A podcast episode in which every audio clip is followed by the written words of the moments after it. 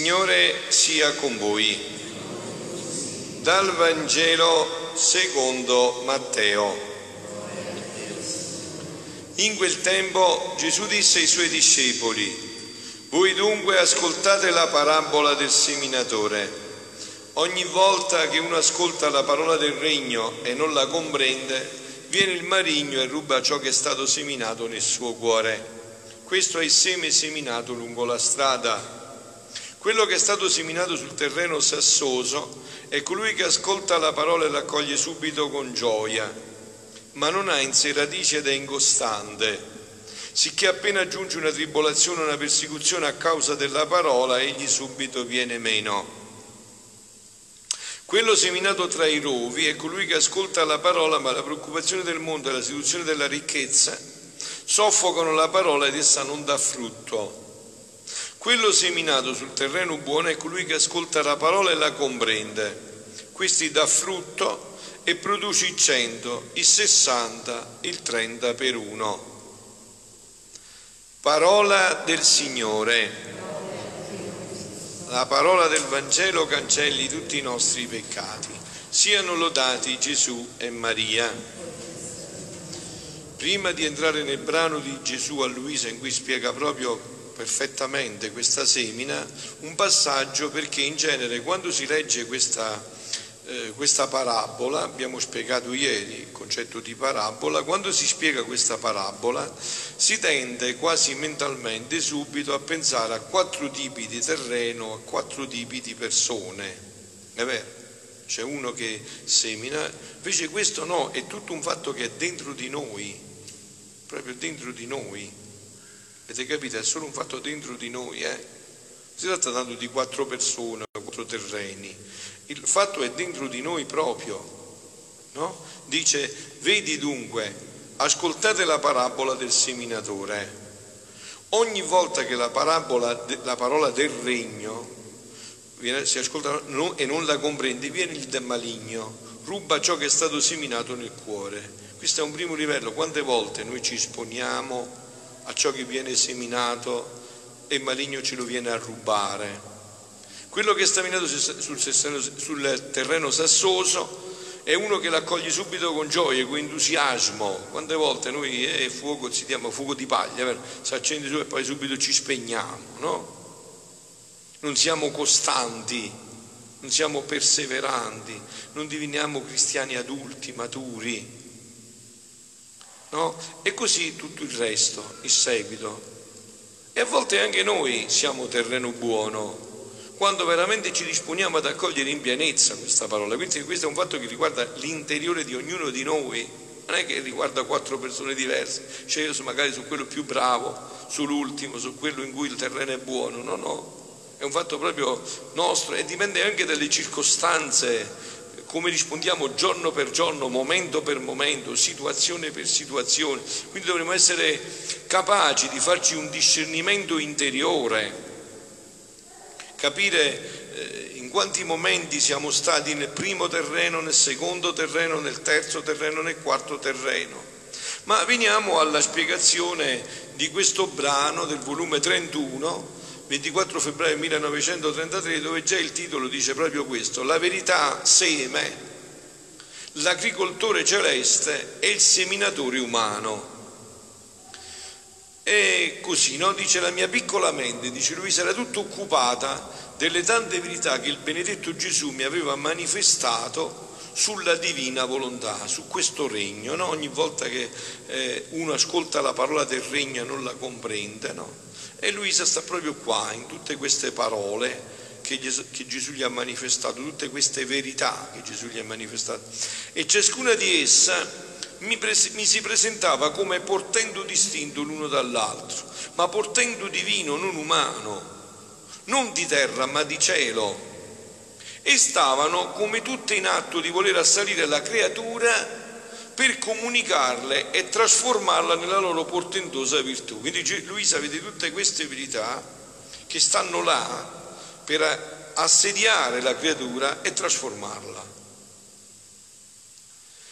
E, ma mentre la mia mente era così occupata, pensavo tra me, eppure innanzi a verità così celesti e divine, in cui l'ombra dell'umano non esiste, così amabili, così penetranti, sante, piene di luci, io così le vedo, perciò ve ne parlo, perché per me così è. Ciascuna delle quali racchiude la vita, l'amore, la santità di colui che le ha manifestate, vi è che qualcuno leggendo qualche cosa di queste verità le mettono in dubbio e fanno difficoltà. Dice Luisa, come mai è possibile? A me danno questa luce, questo splendore, questa bellezza, mi danno una speranza così forte che mi porta a gridare giorno e notte, Signore, venga il tuo regno, no? Come dico a voi che stasera siete qua per questo, no? Venga il tuo regno, Signore, che finalmente queste verità facciano la strada nell'umanità, che eclissino l'umana volontà che ci ha procurato tutti i mali. No, no, no, il diavolo, no, la, no il diavolo diavolo viene molto dopo, no? È l'umana volontà che ha fatto tutto questo. È l'umana volontà che si è connessa col diavolo. Questo è il problema, non è il diavolo. Il diavolo fa il diavolo, e quindi che fa? Fa il diavolo, ma lui fa la sua attività. Eh, non c'è questo il problema, è dove ci connettiamo noi, dove va la nostra connessione questo è il problema, il problema dell'umana volontà. E queste verità hanno la virtù incantatrice, vogliono incantare l'umana volontà. E Gesù gli risponde, no? E risponde anche a questo brano del Vangelo. Mia buona figlia, non ti affliggere per questo. Tu devi sapere che una verità, per conoscerla, bisogna amarla. Bisogna amarla. L'amore fa sorgere l'appetito. L'appetito dà il gusto, il gusto fa sorgere la fame di mangiarne a sazietà, masticarne ben bene la sostanza del cibo, ossia delle verità. La masticazione produce la facile digestione. Infatti se voi siete avvezzi adesso, no? insieme alla parola di Dio, che è fondamento di tutto, leggete questi scritti, vedete che avviene questo. Desidera sempre più leggerli, ogni volta che li rileggi trovi qualche cosa di più nuovo, di più bello, di più profondo, perché l'hai masticato, l'hai digerito, no? La masticazione produce la facile digestione. Più li mastichi bene il cibo, è vero che siete specialisti invece di questo cibo, più lo mastichi bene, più ti digerisce, no? La masticazione produce la facile digestione in modo che si sente il possesso del gran bene che possiede e produce la mia verità. Allora i dubbi escono. Infatti io più leggo questi libri, più i dubbi se ne vanno, si tolgono tutti i dubbi. Dici qua le cose stanno proprio così, non c'è dubbio che stanno così, non vi è nessun dubbio. Le difficoltà si sciolgono come neve innanzi ai raggi di un sole cocente anche perché voi sapete no, la dinamica di questi scritti che Gesù dà a Luisa, come sono. Lui, Gesù suscita le domande stesse che Luisa fa, perché sono le domande, lui dice proprio in un brano, ci sono le domande che avremmo fatto noi. Dice Gesù, io so che domande già mi porranno quando leggeranno questi scritti. Allora le faccio fare a te, ti rispondo e così ho risposto anche a loro, a noi. Infatti io tante risposte le ho trovate leggendo, stanno proprio dentro. È Gesù che ti risponde proprio. No? Ora, se appena le hanno sfiorate, eh, state attenti, eh, che questo riguarda noi che siamo qua, se appena le hanno sfiorate, senza mangiarle con uno studio profondo, uno studio, non si tratta dello studio, che, si tratta di andarci dentro, vi ho detto queste sono state date a una donna che ha la prima elementare, quindi non ci sono scuse. Ora, se appena le hanno sfiorate senza mangiarle con uno studio profondo, con un amore che genera l'appetito, che meraviglia che fanno dubbi e difficoltà? O come avrebbero fatto meglio a dire non è cibo per noi, non ne, non ne abbiamo voglia, volontà di mangiarlo anziché dare i giudizi, ma si sa che le mie verità trovano posto più nei cuori semplici che nei cuori dotti. Ciò successe anche nella mia redenzione. Con mio dolore nessun dottore, nessun dotto mi seguì, ma tutti poveri, ignoranti e semplici. Quindi ci riempie di gioia, no? Se noi siamo in questa categoria, sicuramente siamo in questa, e allora siamo sulla buona strada. Introduciamoci in questo cammino meraviglioso. Tu devi sapere che le mie verità sono semi, eh, entriamo proprio dentro da questa parabola, che io, agricoltore celeste, continuo a seminare nelle anime. Gesù semina queste verità dentro di noi, adesso che sta facendo con voi? Eh, ogni volta che venite qua, e che fa? Semina tutto questo dentro di voi. Poi siamo là, seme entra dentro e, e poi andate a leggere di nuovo questa parabola. Che fine gli facciamo fare? Seme entra dentro, ma poi che fine gli facciamo fare? Di quale di questi terreni siamo? Viene il maligno e ruba? Siamo incostanti? Un giorno alle stelle, l'altro alle stalle? Eh, cioè, oppure eh, quello seminato tra i rovi, le preoccupazioni del mondo, le istituzioni della ricchezza, e quel seme muore, no? Quindi tu devi sapere che le mie sono semi che io, agricoltore celeste, continuo a seminare le anime e se faccio la mia semina, con certezza il frutto lo devo raccogliere. Molte volte succede a me come al povero seminatore che getta il suo seme nella terra, la quale, per mancanza di umidità, la terra non tiene la forza di mangiarsi il seme per digerirlo e convertirlo in terra. Allora è un esame di coscienza che facciamo insieme. Vediamo noi che terreno siamo, eh? Perché il seme viene buttato dentro. No, dice Gesù, molte volte il seme per digerirlo e convertirlo in terra è da sostanza che ha assorbito del seme e dare il 10, il 20, il 100 per seme che ha mangiato. Altre volte getta il seme e per mancanza di pioggia la terra si fa dura sopra il seme e non trova la via per far uscire la vita. Il nostro terreno a volte diventa duro, trascuriamo la preghiera, la rinuncia, le opere di carità, la lettura spirituale, la meditazione. Il terreno si fa dura e il seme muore sotto, non riesce a sfondare il terreno. E poi mi sento dire ho perso la fede, non credo più, no? È punto. Per mancanza il seme non trova la via per uscire la vita, la sostanza del seme che racchiude. Il povero agricoltore deve avere pazienza a ricevere il raccolto dei suoi semi, però con l'aver seminato il seme ha già fatto una cosa e può avere speranza, chissà, una pioggia dall'umido alla terra, la quale possedendo la sostanza del suo seme metterà fuori ciò che ha seminato oppure togliendo la durezza smuovendo le vie per far riprodurre il suo seme, sicché il seminatore, ad onda che la terra non produce subito la moltiplicità del seme che ha ricevuto, il tempo, le circostanze, la pioggia, può far produrre un raccolto più abbondante che non si aspettava. Eh, che bello!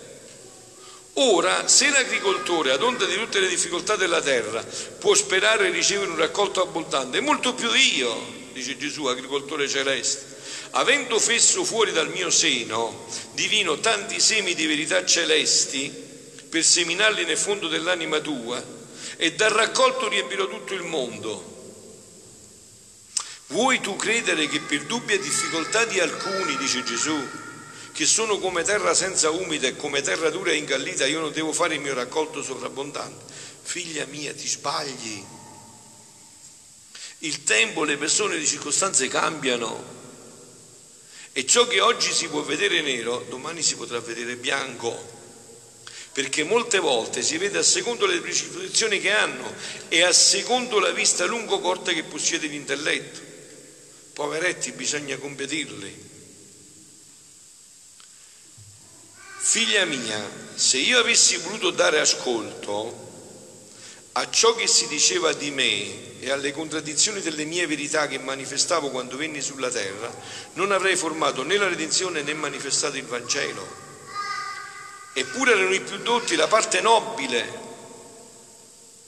coloro che avevano studiato le scritture e che insegnavano al popolo la religione, li lasciai dire e sopportai con amore e pazienza invitta le loro continue contraddizioni e delle pene che Dio non me ne servì come legna per bruciarmi e consumarmi sulla croce per amore e l'ora di tutto. Così oggi, se io volessi dare ascolto a ciò che dicono sulle verità della mia divina volontà, di cui vi sto parlando, avrei dovuto mettere un termine alle manifestazioni sopra di esse. Io vado avanti. Figlia mia benedetta, ciò che è impossibile agli uomini, tutto è possibile a Dio. Ecco, allora noi ci dobbiamo chiedere, siamo questo terreno? Io oggi no, la grande difficoltà che noto in me, nel popolo di Dio, è proprio questo.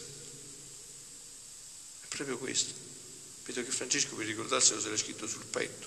Tutto è possibile per chi crede. Perché questa è la grande crisi di oggi. Che terreno siamo noi? Siamo il terreno che dice tutto è possibile a Dio. Non c'è niente che a Dio è impossibile. Dio può mutare in un istante le cose, in un istante. Tanto sapete no, che per il regno della divina volontà che basterà, chi dirà basta, non la, non deve neanche finire la parola, basta che dice basta così e tutto si, tutto si ribalta. Noi dobbiamo affrettare questo basta, eh, ma noi siamo questo terreno che si sta predisponendo a questo, che sta diventando maturo,